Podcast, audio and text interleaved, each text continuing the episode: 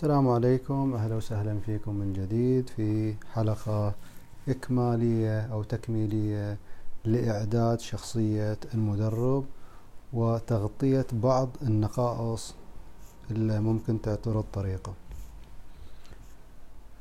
زي ما بينا في المقاطع السابقة إحنا عندنا ثلاثة محاور رئيسية قاعدين نتكلم ودور كل الحلقات تدور حولها.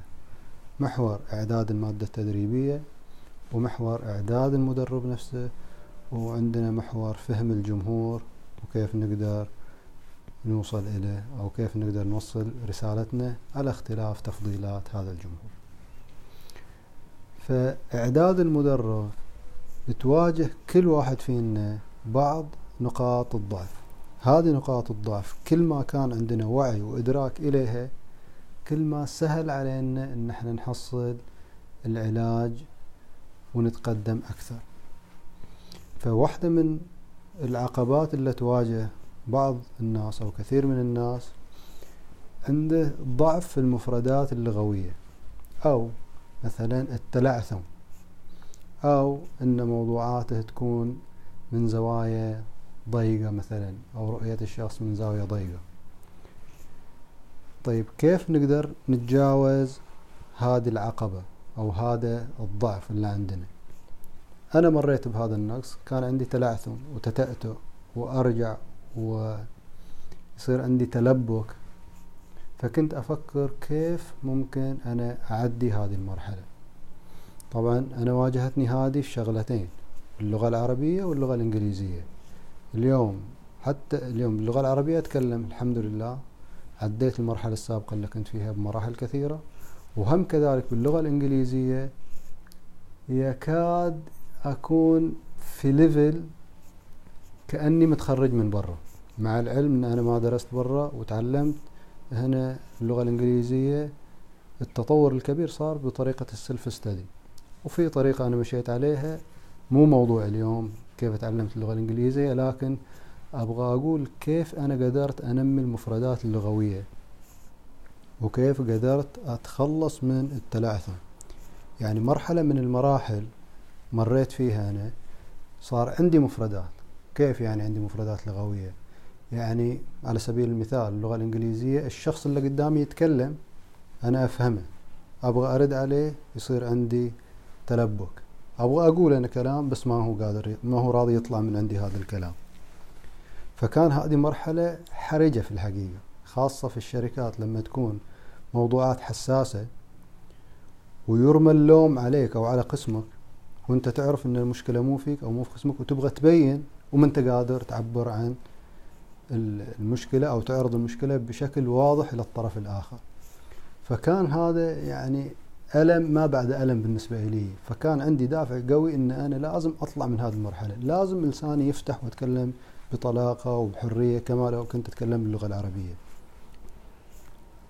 فتجربتي اللغة في اللغة الإنجليزية استخدمت تقريبا نفسها يعني تعتبر ايدنتيكال أو مشابهة بنسبة كبيرة وحصلت النتيجة في الجانبين. بالنسبة للغة الإنجليزية كنت أسمع يوميا ما لا يقل عن ثلث ساعة أو إلى نص ساعة في السيارة وأنا رايح العمل أو وأنا راجع من العمل. طبعا وأنا رايح إذا سمعت شيء باللغة العربية وأنا راجع شيء باللغة الإنجليزية. فكنت دائما أسمع شيء باللغة الإنجليزية مقطع. طبعا ما أسمع أي موضوعات عشوائية أنا أنا أسمع مقاطع في المجال اللي أنا يستهويني. يعني مجال التنمية البشرية أنا هذا يستهويني. فأنا أتعلم فيه كل يوم حاجات جديدة باللغة الإنجليزية. آه، في كتب باللغة العربية أنا قارنها في مجال تطوير أو التنمية البشرية وتطوير الشخصية اشتريتها مرة ثانية باللغة الإنجليزية وبديت أقراها. طبعا في البداية في المراحل الأولية المقاطع أول ما بديت أتكلم في المقاطع يمكن ثمانين في المئة أنا ما أدري وش قاعد يتكلم هذا الشخص. وهم كذلك بالنسبة إلى الكتب لما أشتريها باللغة الإنجليزية على الرغم من أن أنا قارنها باللغة العربية فيها نسبة كبيرة عدم فهم. طيب ليش أنا واصلت في هذا المجال وكنت متأكد بالنتائج؟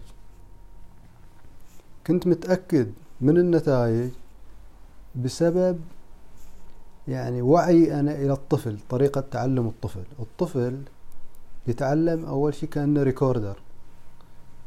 يتفرج كأنه يصور كأنه في كاميرا آه، كأنه فيديو كاميرا. أو كاميرا فيديو عفوا. وهم كذلك بالنسبة للسماع يسمع ويلقط جمل خفيفة أول شيء كلمة بعدين مثلا في السنة الثانية كلمتين في السنة الثالثة يكون جملة من ثلاث كلمات. طبعا نفس هذا الطفل لو أخذته من محيط يتكلموا فيه الناس باللغة العربية وديت إلى محيط إلى ناس يتكلموا فيه باللغة الإنجليزية هم كذلك راح يتعلم اللغة الإنجليزية. ولو وديته محيط ثالث يتكلموا اللغة الألمانية مثلا بيتعلم هذا الطفل اللغة الألمانية فكيف يتعلم هذا الطفل؟ الله أودع فينا قدرات وطاقات كبيرة وخاصة قدرات اللاوعي أو العقل اللاواعي وهذا في خصائص كثيرة جدا. إلى اليوم العلم مو قادر يكتشف الخصائص والطاقات اللي فيه. فأنا كنت أقول إذا الطفل قاعد يسمع ومع الفترة يتعلم فأنا ممكن أكون زي الطفل. فأنا قلت بستمر سنة سنتين. المفاجأة لما تكونت العادة عندي استمريت على هالوضع هذا أكثر من ست سنوات. فأنا في السيارة دائما أسمع أسمع شيء باللغة العربية وهم كذلك أسمع شيء باللغة الإنجليزية. فاللغة الإنجليزية تطورت بشكل رهيب جدا إلى درجة أن اليوم أنا في الشركة في القسم اللي أنا فيه الخطابات الرسمية اللي تطلع سواء كان internal memo أو مثلا خطابات رسمية موجهة إلى يعني سواء كان client ولا دوائر حكومية أو غيره تطلع من عندي. ال forms اللي موجودة في الشركة نسف نسفت ال format القديمة كلها. طبعا مو رغبة شخصية لا. ال management بدأوا يشوفوا إن في آه طريقة أفضل من الطريقة السابقة فتغيرت ال format القديمة كلها بالطريقة اللي أنا أكتب فيها. ال policy أنا أسوي عليها review وأنا أحدث عليها سواء كانت باللغة العربية أو باللغة الإنجليزية. فبس أبغى أقول أنا أن صارت عندي نقلة كبيرة بهذه الطريقة. طريقتين طريقة السماع وطريقة القراءة. أقرأ يوميا عشر دقائق إلى ربع ساعة. طيب كيف أنا أقدر أحصل هذا الوقت في, ظروف زحمة وفي عندنا آه مثلا في البيت في أطفال أو ساعات العمل طويلة أو مثلا عندي التزامات في البيت خارج الدوام أو أنا أبغى أروح الجيم كيف أقدر ألقى الربع ساعة أو أكثر أحيانا حتى أقدر أقرأ باللغة العربية وهم كذلك ربع ساعة ثانية أقرأ باللغة الإنجليزية. خليت المعرفة في متناول في متناول إيدي في كل مكان. في جوالي عندي برامج يعني باشتراك أقدر أنزل الكتب فيها موجودة. عندي جهاز الكندل جنب راسي. أي عندي في المكان اللي أقعد فيه الديوانية عندي مكان أقرأ فيه. في العمل عندي في الكمبيوتر لما يصير عندي وقت فراغ على طول عندي الاشتراكات هذه اللي أنزل فيها الكتب وأقرأ فيها كتب جديدة. في يعني في بعض المواقع تعطي كتب مجانية. فاللي أبغى أقول أنا سواء كان مدفوع أو مجاني إن أنا خليت المعرفة في متناول يدي. كل يوم في أي مكان في أي أي موقع أروحه دائما أقدر أوصل إلى الكتاب. فشكلت هذه العادة وهذا اللي أعطتني مساحة كبيرة وخلت المفردات عندي آه، بدأت تتسع. والخطوة الثالثة اللي أنا جربتها وهذه الفكرة ما أدري من وين جتني. آه، يمكن قارنها أو شايفينها في مكان أو شيء ولكن الفكرة هذه أنا طبقتها وناجحة جدا. إن أنا أتكلم أو أقرأ عفوا باللغة الإنجليزية أفتح الكتاب وأقرأ بصوت مرتفع. طبعا بالنظر بالعين الواحد يقدر يحصل الفكرة. يعني إذا سمعتوا عن القراءة السريعة أو قريتوا أو حضرتوا دورات عن القراءة السريعة القراءة السريعة تختلف. القراءة السريعة يكون عندك تساؤلات وتبحث عنها في الكتاب فالكتاب عادي تخلص كتاب في ساعة. وبعض الكتب يتخلصوا في وقت أقل. أنت تبحث عن الأفكار الرئيسية في الكتاب أو عندك تساؤلات تبحث عنها في الكتاب بس تحصل هذه الأفكار انتهى أنت تعتبر قريت الكتاب. فهذه طريقة القراءة السريعة.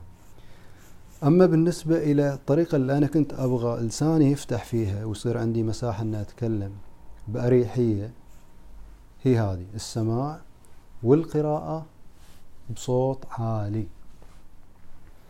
باللغة العربية واحدة من أهم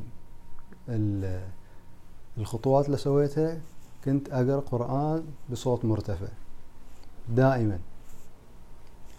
يوميا لازم يكون جزء من جدولي في قراءة قرآن. فقراءة القرآن بصوت مرتفع يعطي للسان سهولة في التعبير عن ما في داخل. ف وهم كذلك بعض الأحيان أقرأ مختصر كتب التنمية البشرية أطلع أفكار اللي أبحث عنها زي اليوم مثلا أنا قاري كتابين في مجال التأثير والإلقاء. كتاب حق الدكتور طارق سويدان. كتاب قديم عندي فتصفحت اليوم خلصته كله في الصباح بعد صلاة الصباح. وكتاب ثاني اسمه قواعد التأثير في المستمعين حق واحد اسمه نيك موركن. فكتابين اليوم أنا تصفحتهم وطلعت منهم الأفكار الرئيسية في مهارات الإلقاء والتأثير. حتى بس أقدر أواصل هذه المقاطع اللي قاعد أسويها إليكم. والطريقة الثانية طبعا يا أن تقرأ القراءة السريعة هذه أنا أستخدمها وهم كذلك لما أجي أبغى أنا آه، أتكلم حتى لساني مثلا يفتح وتروح التأتأة من عندي أفتح الكتاب أي كتاب في التنمية البشرية وأقرأه بصوت مرتفع. فهذه الطريقة اللي أنا استخدمتها تقدروا تجربوها طريقة جدا نافعة جدا مؤثرة وتعطي مساحة كبيرة ومع الفترة يشعر الواحد لما يتطور وينمو أن تزيد ثقته في نفسه. يحس أن الخطوات اللي قاعد يخطيها قاعد تحقق له نتائج إيجابية. فهذه الطريقة اللي استخدمتها أتمنى آه، إذا واحد عنده طريقة ثانية أنا للأسف هذا البودكاست أنا جديد عليه فما أعرف تفاصيله. لو كان في تعليقات كان يكون أفضل حتى أقدر أخذ وأعطيكم بشكل أفضل. ولكن عموما لو تعرفوا ترسلوا إلي تعليقاتكم ممتاز ما عرفتوا آه، تعليقاتكم. إن شاء الله في المستقبل نخلي لها بلاتفورم ثاني حتى نقدر يصير التواصل والاستفادة بشكل أكبر.